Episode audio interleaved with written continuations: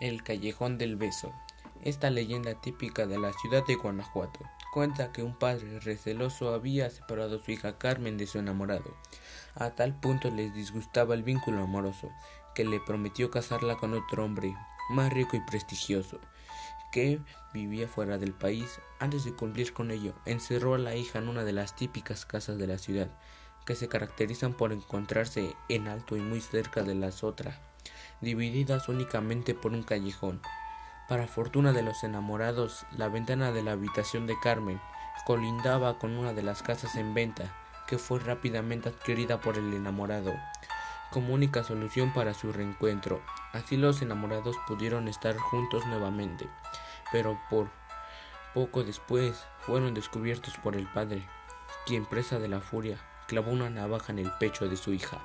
Su amado solo pudo darle un beso de despedida. Desde entonces, este callejón ha sido bautizado como el Callejón del Beso, y es tradición para las parejas que lo atraviesen besarse a sí mismos.